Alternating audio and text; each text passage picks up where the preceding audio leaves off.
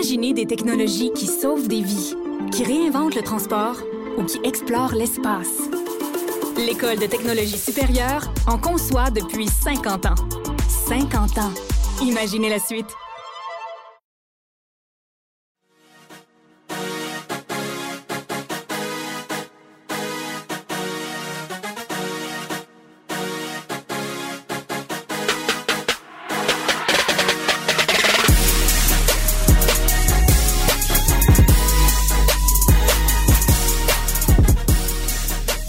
Pierre-Luc Dubois aperçu au Grand Prix de Montréal. Bienvenue à la dose, épisode 495 du 19 juin 2023.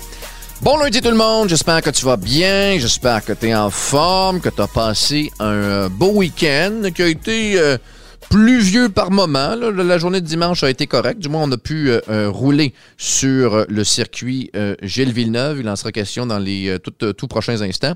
Tant de vous dire qu'il sera également question du, du US Open qui se déroulait hier en Californie au golf. Le collègue Max Lalonde sera avec nous. On aura des nouvelles des Jays également.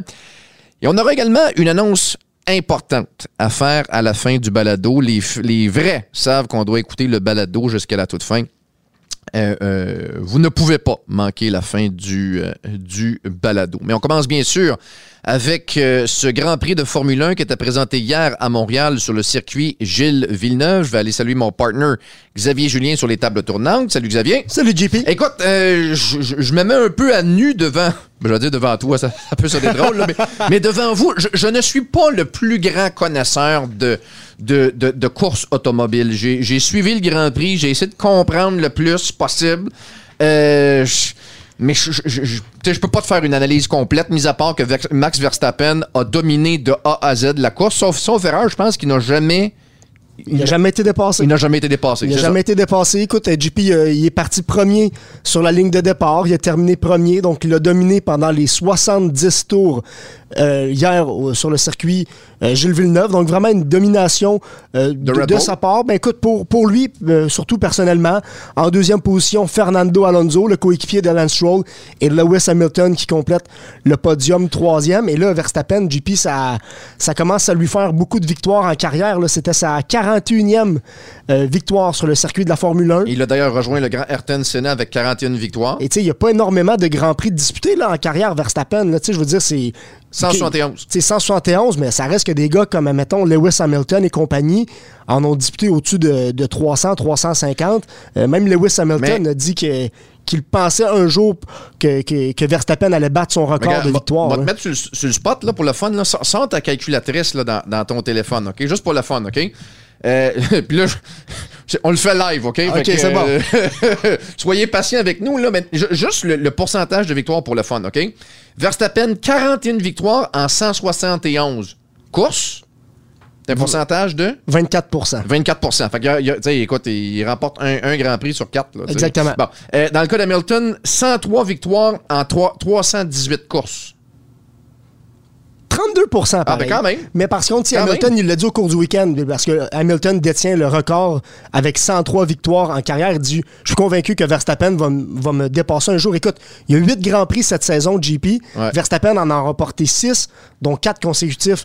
Puis tu sais, rappelle-toi, en début d'année, on disait cette année, ça va être encore plus serré, il y a encore plus de réglementation, les véhicules vont encore plus se ressembler, il va y avoir moins de domination de certaines écuries, mais pour l'instant, Red Bull est en train de dominer complètement. Si tu regardes le classement des, des pilotes, Verstappen est premier. Il a 69 points d'avance sur son plus proche rival qui est Fernando Alonso. Alors je pense qu'il y a encore beaucoup de travail à faire avant que ça devienne euh, un, circuit avec un petit peu plus de, parité. Et euh, tu parlais de Fernando Alonso tout à l'heure, le, ben, coéquipier de, Lance Stroll, euh, vétéran aguerri qu'on suit depuis des années. Euh, sauf erreur, il il a le même char que, Lance Stroll. Fait, fait que le Québécois n'a pas d'excuse tant que ça. Pour, tu peux pas dire, ah, ben c'est la, voiture, euh, c'est un savon. Il, il a le même char qu'Alonso. Ben écoute, euh, Lance Stroll, GP, euh, pas Lance Stroll, pardon, mais Fernando Alonso a 7 podiums cette saison en 8 Grands Prix. Ça va vraiment bien pour Alonso. 117 points au classement général. Lance Stroll, 37. Alors, tu sais, Oui, effectivement, je pense qu'il y a peut-être un, petit problème avec Lance Stroll. Il a la même voiture que Fernando Alonso. Qui a terminé 9e d'ailleurs, euh, j'ai oublié de le préciser. Oui, exactement. Quand même grimpé de 8 positions au classement euh, grâce à, une bonne course, mais tu sais, ça reste que quand tu as, quoi, le 80 points de différence avec ton coéquipier, il euh, y, a quand même un problème. Il y en a un des deux qui malheureusement ne, pousse pas la voiture assez pendant les parcours, pendant les courses. Très bien. Euh, le Grand Prix est bien sûr synonyme de bien d'autres choses que des, que des courses de, de, voitures. Plusieurs festivités. Euh, le centre-ville qui, est rempli à craquer, bien sûr, à chaque, chaque week-end du Grand Prix. et, et, plusieurs vedettes sont de passage en ville. D'ailleurs, Cole Caulfield est débarqué au Grand Prix avec avec un, un popé premier trio, comme on dit. Ben exact. Écoute, lui, il a joué au hockey avec Trevor Zegras, puis il a joué avec Jack Hughes. Donc, c'est, c'est pas surprenant de voir. Au sein de l'équipe américaine. Exactement. Donc, c'est pas surprenant de voir le trio déambuler euh, au cours du week-end, verre à la main, on a du fun, un petit peu des retrouvailles entre boys. Par contre, il y a une photo qui a fait grandement réagir, c'est après le Grand Prix dimanche un petit, tour de bateau euh, GP qui ramenait les gars peut-être à leur voiture ou ailleurs en ville. Un bon vieux ponton, là, Exactement, et qui n'est pas sur le ponton en compagnie de ces trois gars-là. Pierre-Luc Dubois, ça l'a fait grandement réagir sur les réseaux sociaux. Ça va alimenter les rumeurs parce que tu sais, Jack Hughes, on sait que c'est des amis quasiment d'enfance de Cole Caulfield. Ils ont joué ensemble, il y a une proximité. Les gars se taquinent tout le temps sur les réseaux sociaux. Dubois mais... Caulfield, le lien vient de où, tu sais? Ben, exactement. Mais tu sais, que Dubois soit au Grand Prix, c'est pas une nouvelle en soi. Parce mais que, soit sur le soit sur le ponton, c'est ça la nouvelle, c'est que soit sur le ponton avec Caulfield. Avec Caulfield, les deux ont du fun, ils mettent ça dans leur story. Tu sais, je, sais qu'on est en train de faire des liens peut-être qui n'existent pas. Mais ça reste que sais, Dubois qui est lié à Montréal depuis plusieurs mois. Euh, il y a beaucoup d'attentes envers lui un jour avec le Canadien. Et là, je s'en va sur le bateau à Cole Caulfield au cours du week-end. Je l'ai vu plutôt euh, dans la journée sur, euh, sur la glace avec l'ami Kevin Raphaël. tu sais, c'est normal, là. il se met dans la vitrine. C'est bien correct.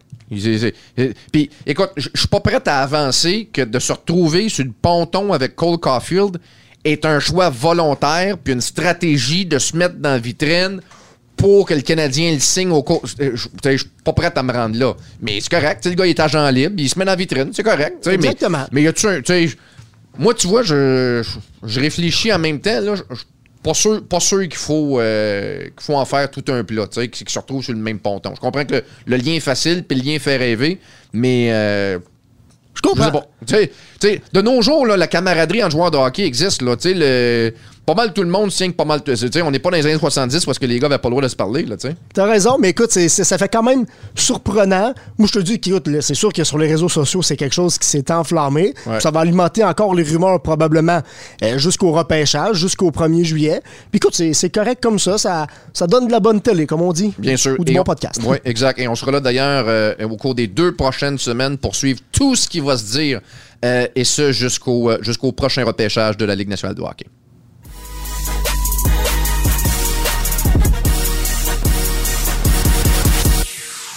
Et justement, puisqu'on parle des euh, festivités du euh, Grand Prix, mon ami euh, Max Lalonde était sur place, a joué le rôle d'animateur sur, je pense, la rue Crescent. Salut mon ami Max. Salut JP, comment ça va? C'est ça, c'était sur la rue Crescent?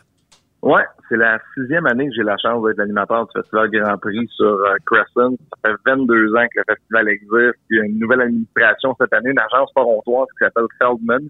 Euh, qui organise ça, des festivités gratuites avec des shows. On invite les gens, on convie le, monde de, partout à se ramasser sur la rue Crescent pour justement vivre spectacle, la frénésie de la F1. Honnêtement, c'est vraiment un super beau week-end. T'as-tu eu du fun la fin de semaine? Ouais, t'as eu, eu un beau week-end? T'as rencontré du monde un peu partout? La météo a été vraiment tough. La météo a été vraiment, vraiment difficile pour un, pour un événement qui tient à l'extérieur. Mais oui, c'est tout le temps on dirait que cette fin de semaine-là fait en sorte que peu importe avec Dame Nature, ben, les gens sortent quand même, ont goût de vivre ce week-end-là quand même. Toujours impressionnant, parce que Crescent, c'est vraiment à côté du Four Seasons, c'est pas loin du Ritz-Carlton non plus, puis il y a beaucoup de gens qui sont là, qui attendent de voir les voitures sortir. Là, tu vois des Lambo, euh, tu vois des Ferrari, tu vois des voitures hors de prix.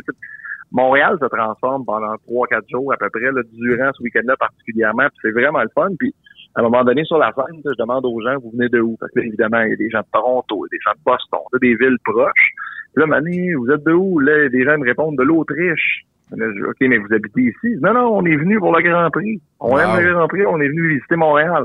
Un moment donné, parle à quelqu'un d'autre, vous venez de où? Ah, nous, euh, je pense que c'est le Brésil. On aime ça aussi. Tu fais comme, OK, tu sais, c'est vraiment, j'avais la preuve réelle que ça génère du tourisme économique, que ça fait en sorte que justement les gens viennent à Montréal. Puis, tu sais, je lisais un tweet tantôt super intéressant, une fille qui est en Italie, qui dit, je suis en Italie présentement, on vient de terminer la couverture du Grand Prix du Canada, on montre des images de la ville et les commentateurs en italien n'ont que des bons mots pour Montréal. Fait que, tu sais, à l'échelle internationale, c'est toujours une bonne nouvelle. Toujours, toujours, toujours. Ouais, ça, euh, ça, ça je suis d'accord. Euh, puis écoute, les shots, les shots aériennes en hélicoptère, ah. le, le, setup il est, incroyable. C'est pas, pas Monaco, on s'entend, là, mais, mais le setup est vraiment, vraiment sharp quand même. Là, oui, absolument. Il faut, faut célébrer ça, ce circuit-là qu'on a. Puis, ultimement, il y a une autre grande ville au Canada qui s'appelle Toronto. Ben la journée où on ne voudra plus du Grand Prix, Toronto va sauter dessus à pieds joints. Ouais. Probablement. Puis c'est le fun parce que tu regarde la liste de villes qui ont des grands prix présentement. Évidemment que Drive to Survive, ça a ouvert les yeux comme des Américains sur la Formule 1, mais le Miami a son grand prix, Las Vegas a son grand prix. Tu sais, moi j'ai hâte de Las Vegas la nuit, là, dans les rues de Vegas, sur la strip, j'ai vraiment hâte de voir ce que ça va donner. Ça va donner carrément une autre dimension à Vegas. Oui, absolument. Hey, dis-moi, euh, euh, euh, c'est le fun qu'on puisse se parler de Formule 1, mais t'es es notre gars de, de golf, nous. T'es un grand connaisseur de golf. Puis hier, c'était le, le, US Open présenté au Los Angeles Golf and Country Club. Et c'est un dénommé Wyndham Clark qui l'a emporté. On, écoute, il nous a rendu ça excitant jusqu'à la fin, là, parce qu'il y avait une lutte entre lui et puis Rory McIlroy. Mais une deuxième victoire seulement pour, pour ce jeune Américain du, du Colorado, je pense. Ouais, deuxième victoire. Puis sa première victoire est arrivée au début du mois de mai, le 7 mai précisément, quand il a remporté Wells Fargo. Fait que c'est deux victoires pas beaucoup de temps. Ça va le propulser dans les classements mondiaux. Ça va faire écarquiller bien des yeux. Wyndham Clark, c'est un joueur qui joue sans trop d'éclat. Euh, il est arrivé un peu par la porte d'en arrière avec des solides rondes en fin de parcours. Avec le début de tournoi de, Xander Schauffele et de, Ricky Fowler, on pensait que ça allait être le tournoi d'un de ces deux-là. Scheffler est toujours là également. Scheffler a terminé troisième, euh, pas, pas très très loin. Cameron Smith avec Fowler termine quatrième. Euh, Tommy Fleetwood qui a terminé deuxième au Canadian Open, qui s'est fait battre par Nick Taylor, le long pote de 72 pieds. Et là, cinquième. Fait que, il se passe de, belles choses dans le golf présentement. Puis Wyndham Clark, honnêtement, je suis très content pour lui. Euh, c'est un, gars qui va devenir ultra populaire, qui jouait déjà de bonnes performances, qui, qui avait connaissait de bons moments, mais qui avait de la difficulté à connaître la victoire. Puis là, deux fois en un mois et demi ou à peu près, c'est remarquable. faut aussi saluer le travail de Rory McIlroy qui en échappe un autre le dimanche, malheureusement. Il a bien de la difficulté à conclure euh, Rory. Son dernier tournoi majeur, ça remonte à 2014 ou à peu près. Euh, mais jouer au golf avec tout ce qu'il a dans la tête et tout ce qu'il a dû faire dans les derniers mois, dans les dernières semaines, peut-être que ça devient difficile pour Rory un peu. Qu'est-ce qu'il a eu à faire dans les dernières semaines? Excuse-moi de, de, de l'avoir échappé, celle-là? Ben écoute, avec toute le, le, le, la de la livre? de ah, oui, okay. la fusion entre la livre, le PGA Tour. sais, Rory a été depuis les deux dernières années le, le poster boy, le porte-parole de Tim Monahan. Ouais. S'est tapé des meetings, a été impliqué dans l'association des joueurs, dans les différentes rencontres qu'ils ont fait quand on essayait de trouver des façons de contrer ce que la livre faisait. Il a très, très mal accueilli de ce que je dénotais, la, fusion entre les deux circuits, qui d'ailleurs euh, on ne sait pas plus de choses qu'on en savait il y a deux semaines quand ça a été annoncé ou à peu près. Fait que, Rory a eu un rôle politique dans les deux dernières années un peu. Fait que c'est difficile d'arriver le dimanche, de fermer un tournoi puis de le remporter. On lui souhaite tous un nouveau tournoi majeur, mais euh, il passe proche encore une fois. C'est un des plus ben- grands golfeurs de l'histoire, Rory, mais il a assez hâte. Je suis convaincu d'aller en chercher un. Ben, tu parles de tournoi majeur. L'histoire, euh, sans rien enlever à, à Wyndham Clark, là, c'est Ricky Fowler, un autre à qui on, à qui on aurait souhaité un tournoi majeur. Écoute, après une première ronde de 62, tu sais, c'est un. Comment je te dirais bien ça? Tu sais, ça a été longtemps un poster boy aussi de la, de la, PGA, tu sais, de par son look avec Puma, puis tu sais, les, les kits orange, puis rose, puis tu sais, multicolores, puis tu sais, il y avait un certain, euh, un certain aura autour de Ricky Fowler, mais comment je te dirais bien ça? On dirait qu'il est, pas clutch, comme on dit en langage de sport. On dirait qu'il est pas capable de finir le boulot. Tu sais, Rory a passé par une période vraiment pas cool dernièrement, puis c'était bien difficile à expliquer ce qui se passait avec Rory. Euh, avec Ricky, pardon. Souvent, les gars vont euh, faire des changements dans leur équipe. Des fois, ça peut être le thérapeute, le, coach d'élan, tout ça. Euh, sais, faut se rappeler que Ricky Fowler a déjà été numéro 4 mondial. Euh, il y a cinq victoires sur le PGA Tour. Il y a trois victoires internationales. En 313 tournois, il a fait la cote 240 fois. Et dans la dernière année, il était tombé en bas du top 100.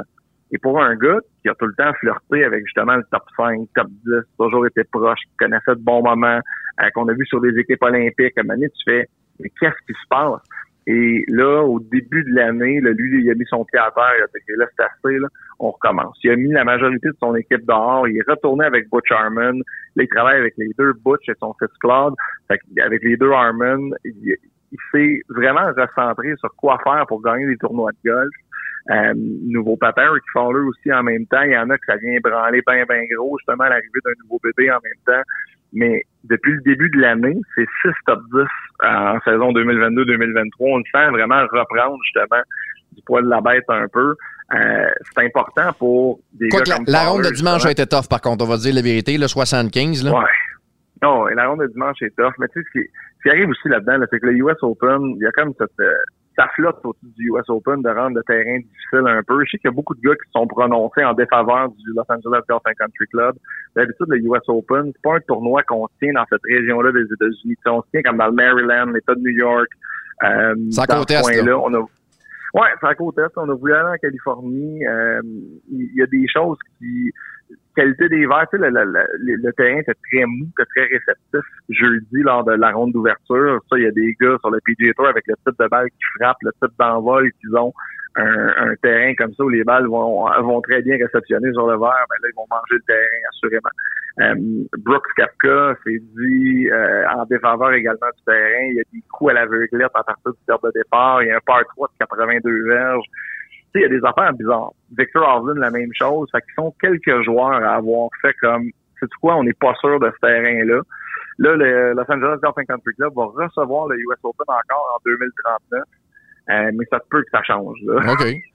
mais mais, mais d'ailleurs, j'ai-tu compris que la foule euh, avait été. Euh, parce que je sais qu'à la fin, c'est comme une tradition du US Open, là, comme tous les spectateurs se, se rassemblent autour du, du, 18, Ouais. du 18, euh, 18e trou là, pour, le, pour le coup final. Mais j'ai- j'ai-tu compris que, que, que ça va pas être un grand succès à billetterie?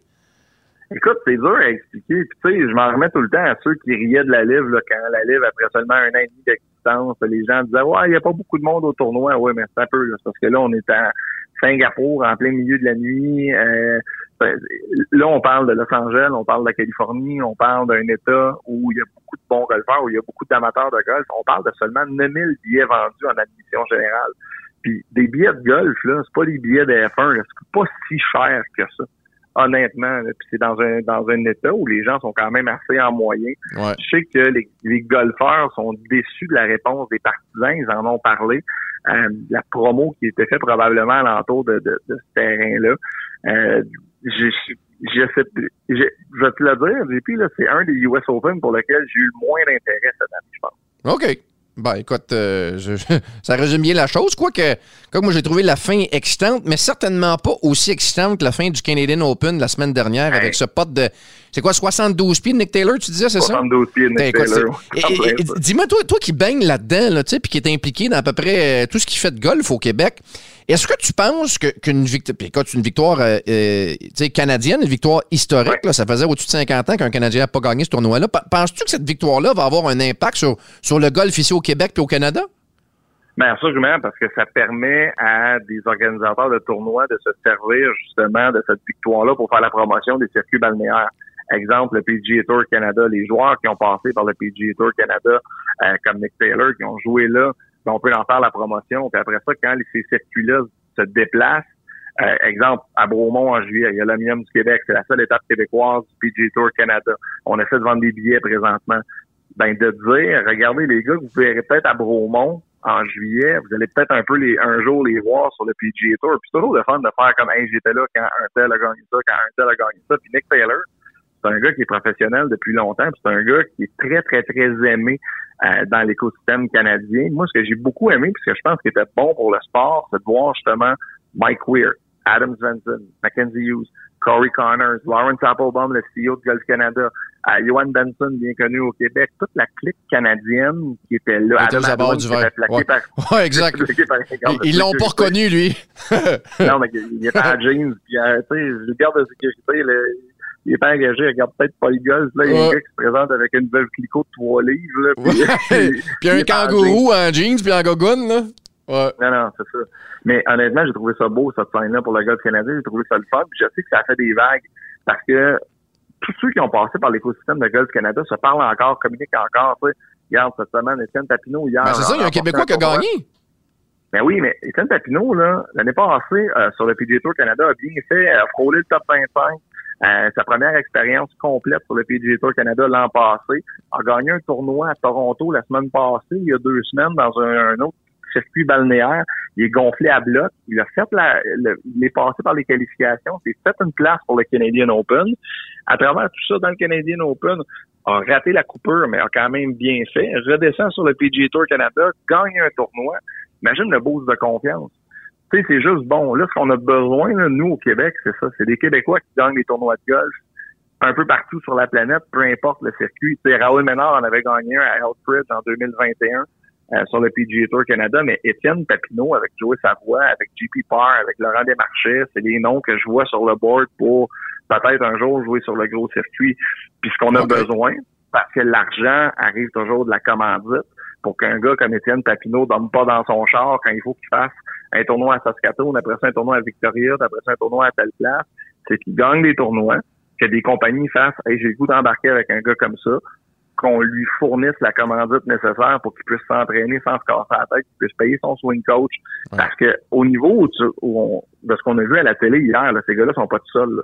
Ces gars-là, il y a un entourage. C'est comme un peu genre un, rapper avec tout son monde dans t'as le swing coach, t'as le coach mental, t'as le coach de potting, il y en a qui ont des, des qui ont des Ouais. Ah oui, tout ça. Ça, ça coûte cher. Puis dans un contexte de sport d'équipe, comme mettons la Ligue nationale de hockey, c'est l'équipe qui paye pour ça. Dans un contexte de sport individuel, c'est le joueur, qui ben paye pour ça. Fait qu'à un moment donné, les gars ont besoin des moyens. Tu sais, Papineau se mettra pas riche avec sa victoire sur le PGA Tour Canada. Probablement que ça va payer les hôtels, les derniers tournois, puis une coupe de billes. Mais ça le met sur le poster, puis ça permet à du monde de faire comme Hey, j'ai le goût d'embarquer, puis j'ai le goût d'aider ce gars-là. Bien sûr, bien sûr. Hey, mon, ami Max, euh, je te vois de plus en plus partout là, avant qu'on avant qu'on se laisse. Rappelle-moi donc un peu où est-ce qu'on peut te voir. Tu as ton podcast à poche bleue. Tu décris le livre à TVA Sport. Tu vas être à la radio tout l'été, c'est ça? Oui, à la radio, 96.9, c'est quoi? Dans Debout les euh, avec euh, Pat Marcellet, Mike Baudouin, Joanie Duquette, ça va être bien le fun. Ça commence demain. En fait, ça, ça commence tous les matins de semaine. Euh, sur la radio terrestre. Là, les, les euh, alors, je sais pas quand vous êtes en train d'écouter le podcast. Oh, oui, mais ah, c'est quoi? Puis nous autres, on va se revoir à la fin du mois de juin pour euh, le tournoi à Valderrama en Espagne de la Live Golf. Il y a eu une pause de un mois pour la Live. Euh, fait qu'on reprend le colis à la fin du mois de juin chez Sergio Garcia directement à Valderrama. Ça va être bien, bien fun. Fait que non, c'est un été, c'est un été occupé. Ben, on va te, on va te suivre à travers toutes tes belles péripéties, mon ami Maxime Lalonde. Un gros merci pour ton temps. merci, JB. Salut. frappe en direction du champ droit. À la piste d'avertissement, circuit Léodi Taveras. Alors le neuvième frappeur, le neuvième frappeur, trois fois sur les buts. Et là, un circuit bon pour deux points. Est-ce qu'on a déjoué par Simberg? Non. Oui, les Jays qui s'inclinent euh, une fois de plus dans un match à haut pointage, cette fois-ci au compte de 11 à 7 face aux Rangers du Texas. Une deuxième défaite de suite. C'était euh, Chris Bassett qui était le lanceur partant euh, pour les Jays. C'est pas à lui que revient la, défaite. N'empêche que euh, euh, c'est les contre-coups, Xavier, j'ai le goût de dire, du, de l'absence d'Alec Manoa. C'est parce que là, un moment donné, à, avec une rotation de quatre partants, tu, tu, tu maganes un paquet de bras en relève. Là, exact. Avant de parler de la, de la, défaite de dimanche, parlons de celle de samedi. La défaite de samedi, ça, ça, devait être le départ d'Alec Manoa. On sait tous ce qui est arrivé avec Manoa, qui est rendu avec les Blue Jays, mais dans le complexe d'entraînement en Floride. Alors, on demande à un groupe de releveurs de, ben, littéralement de, de, prendre la relève. On demande, par exemple, à Trevor Richards de lancer les trois premières manches, à Bowden Francis de lancer les trois suivantes. Donc, finalement, tu utilises plein de releveurs dans ton match de samedi. Finalement, tu t'inclines parce que ben, tes releveurs sont habitués de lancer une manche ou deux manches, mais là, tu leur, en demandes un petit peu trop. Arrive dans le match de dimanche après-midi, Chris Bassett a de la difficulté, lance seulement trois manches et deux tiers, et tu le retires du match. Donc, à partir de la quatrième manche, tu as besoin de tes releveurs, mais qui ont été hypothéqués dans le match la veille. Donc, tu sais, l'absence de Manoa fait en sorte que tu dois surutiliser euh, tes, tes, releveurs. Ils sont pas capables de, de lancer au-dessus de deux ou trois manches. Donc, euh, tu sais, l'absence d'un lanceur partant, JP, ça fait en sorte que tous les dominos s'écroulent. Puis ça fait en sorte que, ben, malheureusement, ben, tu as, de la difficulté en début de match, de la difficulté en milieu de match, puis tu pas capable de finir tes matchs parce que tu utilises trop tes lanceurs, tu brûles trop. Euh, la seule solution, selon moi, pour les Jays GP, ben, c'est d'aller se chercher un cinquième lanceur partant, que ce soit via une transaction dans monter un de Buffalo dans le 3. peut-être un gars dans le 3 qui est capable de... de ramasser un ben joueur euh, sur, euh, au, balotage, mais faut qu'on trouve une solution parce que là, ça n'a tout simplement plus de sens. Tu, tu, perds le match de samedi parce que tu n'as pas de lanceur partant, mais tu, perds, tu perds le match de dimanche parce que tu n'as pas de, de releveur. Donc, vraiment, un gros problème à, du côté des Jays. Et les Jays vont entamer, entamer dès ce soir une nouvelle série face aux Marlins en Floride. Alors, on passe maintenant à, la portion plus euh, émotive du euh, balado. Je m'adresse à vous aujourd'hui pour vous annoncer la fin du balado La Dose. Et quand je dis la fin, c'est pas euh, la fin pour l'été, c'est vraiment la fin définitive de ce beau projet qu'on a bâti tous ensemble. Puis euh, pour éviter là, toute forme de spéculation, là, parce qu'on sait que des fois, euh, ces réseaux sociaux, ça charle pas mal sur TVA Sport, euh, c'est moi qui est allé voir mon, mon patron plus tôt, en, saison pour lui annoncer que, je ne pouvais plus travailler cinq soirs par semaine. Vous savez que ma situation familiale a changé. mon petit gars, c'est la, priorité de ma vie. Être là pour lui, c'est la priorité de ma vie. Et travailler cinq soirs par semaine venait à, fort coup. Alors, euh, je suis allé rencontrer mon patron, qui a été super gentil, super, euh, super ouvert. Puis euh, on a bâti ensemble un beau, un, beau package qui, qui, un beau contrat qui me permettra de poursuivre mes activités professionnelles à TVA Sport. Euh, m'attendre encore, euh, quelques semaines, là, me reposer un petit peu cet été, puis je vous reviendrai avec euh, mon, prochain défi, toujours à TVA Sport. Puis juste pour rassurer tout le monde, sachez que mon partenaire Xavier conserve lui aussi son emploi à TVA Sport, puis que son talent et sa belle plume ben, vont être entre autres mis à contribution au tvasport.ca. Mais toujours est-il que le 30 juin prochain, ça sera la fin de ce, de ce, beau, de ce beau projet qu'on a bâti, je le disais, ensemble. Euh, on a, c'est drôle à dire, mais on, s'est quasiment fait des amis à travers ce podcast-là. On est en contact de façon quotidienne avec des auditeurs qu'on considère Xavier, euh, Xavier et moi quasiment comme des chums. Alors, je pense que c'est ce qu'on a bâti de plus précieux euh, au cours de ces trois belles saisons-là, en plus des belles entrevues qu'on a faites, des belles anecdotes, des belles rencontres, puis des beaux collaborateurs euh, à qui on a jasé de façon, de façon quotidienne. Fait que soyez pas tristes. Je pense que, toute bonne chose a une fin. je pense qu'on avait amené le projet aussi aussi loin qu'on le pouvait.